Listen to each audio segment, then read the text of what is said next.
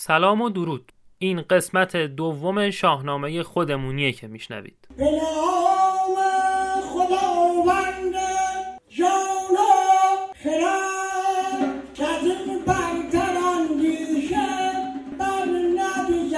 اینجا می‌خوام خیلی خودمونی داستانای شاهنامه رو براتون بگم. ممنون میشم اگه از این پادکست خوشتون اومد ما رو به دوستاتون معرفی بکنید و حتما حتما حتما با نظر دادن کمکم بکنید که قسمت های بعدی رو خیلی بهتر بسازم. بریم برای ادامه داستان.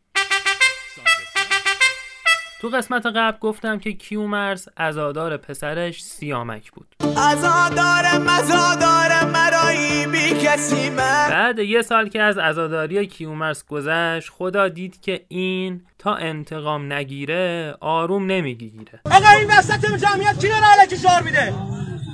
برای همین سروش و فرستاد سمتش. سروش آسمانی اومد پیش کیومرس و زد پشتش و گفت قوی باش مرد. قوی. دستای خیستو به صورت ما نمال. یه لشکر درست کن. یکی هم بذار فرمانده لشکر تو. آماده شو برای انتقام سخت. انتقام. فقط آروم می‌گیره. انتقام. از اون ور دیو بچه ای که سیامک رو کشته بودم ماشاءالله برای خودش نر دیوی شده بود خوش قد و بالا. قد و بالا یه طور رو بنازم جنگم باش خیلی سختتر شده بود. کیومرسم سنی ازش گذشته بود و پیر و چروکیده شده بود. موی سفید کرده بود و توان فرمانده یه جنگ نداشت. داخلی من از دست شدم پیر زمانه. بابایی می‌دهد موی سفیدن حالا کیو بذاره فرمانده؟ سیامک یک گل پسری داشت به اسم هوشنگ. به قول آقا فردوسی بچه باهوش و با فرهنگ. کیومرس هوشنگ رو صدا کرد؟ موچه با تو موچه پوچه هوشنگ گفت بله آقا. بذار دستتون رو ببوسم. کیومرس گفت ببین بابا من می‌خوام یه لشکر جمع کنم. خودمم که پیر و ناتوانم. تو بیا بشو فرماندش هوشنگ گفت چش آقا جون. و رفتن واسه جمع کردن لشکر.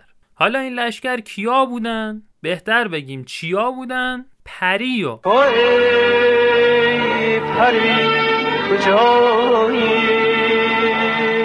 پلنگ و شیر و گرگ و ببر. دد و دام و پرنده مرنده. اینا لشکر هوشنگ بودن. دنبال یه حیوان می‌کردم که خیلی وحشی و درنده. اون چیه؟ اون چیه؟ اون کیه؟ اون کیه؟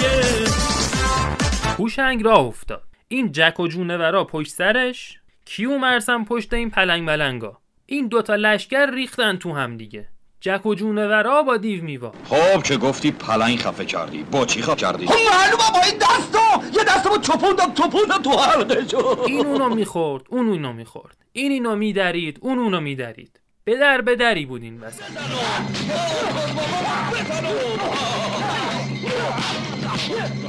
هوشنگم رفت اون دیو بچه قاتل آقاشو پیدا کرد. گفت تو حقت سرخ پوستی کسی تو رو باید بکشم. زدش زمین و سر دیو و گوش تا گوش برید و انتقامو گرفت. این پیروزی مجد بادین تا انتقامو گرفت کیومرس نفس راحتی کشید. آخش. ولی متاسفانه دیگه اون نفسی که کشید و نتونست پس بده. و اینجا بود که کیومرس بعد سی سال پادشاهی فوت کرد. مرد. به رحمت خدا رفت. اون که رفته دیگه هیچ وقت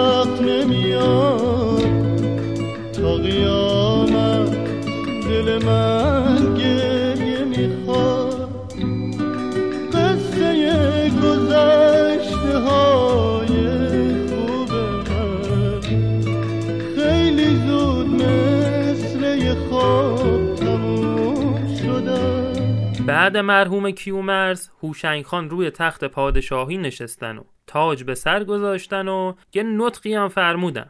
گفت حالا من پادشاه هفت کشورم و کمر بستم به برپا کردن عدالت و آباد کردن زمین. انصافا هم به وعدهاش عمل کرد. جناب آقای اسقری طلب سر موعد خودش کار خودشون رو انجام دادن و به بنده زنگ زدن و ما در منطقه حضور پیدا کردیم. درسته که کیومرس در حد یکم غذای بهتر خوردن و لباس بهتر پوشیدن به مردم یه چیزایی یاد داد. اون ماجرای پلنگ ملنگ و اینا رو یادتونه دیگه. پلنگ منی منو جنگ می‌زنی. ولی هوشنگ کارایی کرد و چیزایی به مردم یاد داد که میشه گفت شروع تمدن انسانی بود. چی مثلا یاد داد؟ هوشنگ اومد خر و گاو و گوسفند و جفت جفت از حیوانات دیگه جدا کرد و دامپروری یاد مردم داد. هر صاحب عقل و هوش باشد. دور از عمل فحوش باشد. هوشنگ خان اومد فن آهنگری و ساخت ابزار و وسایل فلزی رو یاد مردم داد. آهنگه بهم بگو تو گرمای طاقت فرس امیدی هست. آهنگه. اصلا همون آتیشی که باهاش آهن و از سنگ بیرون کشید و باهاش آهنگری کرد رو هم هوشنگ خودش یاد گرفت و به مردم یاد داد. حالا خودش چجوری یاد گرفت؟ داستان داره. یه روز هوشنگ با رفقا و درباریان و اطرافیان رفته بودن کو. همون موقع یه چیزی از دور می‌بینن یه موجود چشما از قرمزی کاسه خون دودم از دهنش میومد بیرون. اتفاق اومدم یه سیگار باغ زدم کشیدم می‌خوام برم. این موجود دراز و سیاه و تند و تیز. هوشنگ یه سنگ بزرگ برداشت و با اون زور کیانیش پرت کرد به سمت این مار سیاه. ماره جا خالی داد این سنگ رفت خورد به یه سنگ دیگه و گفتن اه چه چیز باحالی اسمشو می‌ذاریم آتیش. گذاشتن آتیش. آتش نشانی بله بله بله. آتش نشانی بله بله. آتش گرفتم اینجا بود که هوشنگ خدا رو شکر کرد بابت این هدیه‌ای که به انسانا داده. همون شب و گفت بساط جشن و پایکوبی را بندازید که اسم این جشن رو گذاشتم جشن صده. صده نام آن جشن فرخنده کرد یکی جشن کرد آن شب و باده خورد بسی با چون او دگر شهریار. ز هوشنگ ماند این صده یادگار. این همون جشن صده معروف ایرانیاست که هنوزم دهم بهمن هر سال تو بعضی شهرها برگزار میشه. خواستگاه های مختلفی هم براش گفتن. ولی چون ما داریم داستان رو از شاهنامه میگیم آقا فردوسی ریشش رو این داستان هوشنگ می‌دونه. صده آمد که فروغش سر و سالار بود.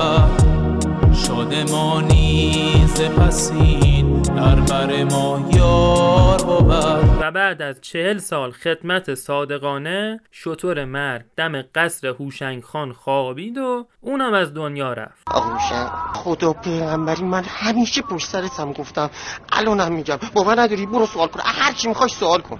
من همیشه گفتم آقا هوشنگ جای پدر ماست. خدا حافظ ای شعر شب پای روشن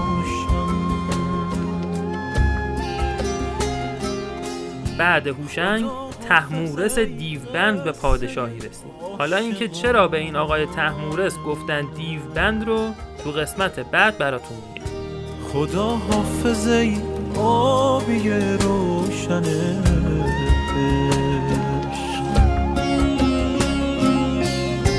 خدا حافظ عطر شعر شبانه.